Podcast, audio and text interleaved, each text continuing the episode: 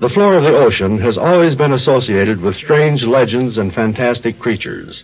Most of these are, of course, mythical figures, but there is on record in a serious and scientific publication of the Danish Meteorological Society a description of a form so incredible that it staggers the imagination of man.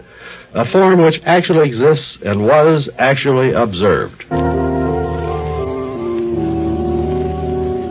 The steamship Bintang was a merchant vessel belonging to the Danish East Asiatic Company. At 3 o'clock on the morning of June 10, 1909, it was plowing its way through the calm waters of the Straits of Malacca. At 3.15, Captain Gabe, who had retired several hours before, was awakened from a sound sleep. One of the crew was pounding violently at his door. Well, what is it? Captain, Captain, open the door, sir. Hurry! What is it, man? Good Lord, what's happened? By the dim rays of the lantern, the captain could see the expression on the sailor's face.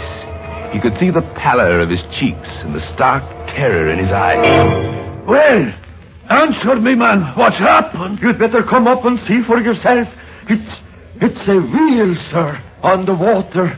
Or I should say in it. And, and it is coming toward us.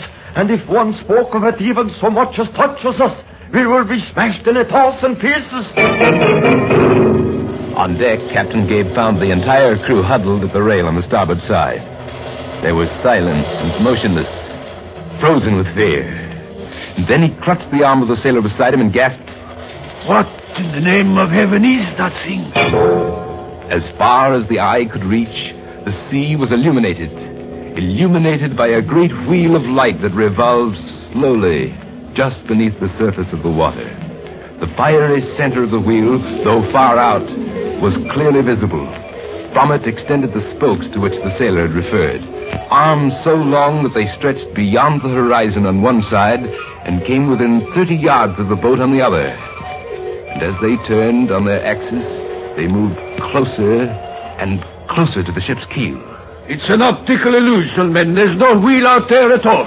It must be the reflection of our own light. But they never heard of a reflection stretching clear to the horizon. And I never saw one moving at a different speed and in a different direction from the thing that's being reflected. Well, that's true. Perhaps another ship somewhere. But the lookout reported five minutes ago that there ain't another ship around, sir. The captain and the crew stood staring at the monstrous mechanism, waiting for it to strike. And then, slowly, the light of the wheel grew dimmer, and the whole apparatus seemed gradually to sink deeper into the water.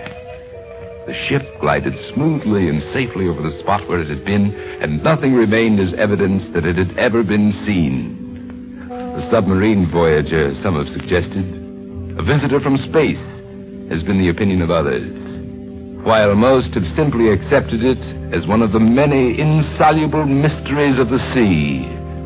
A mystery. Incredible but true.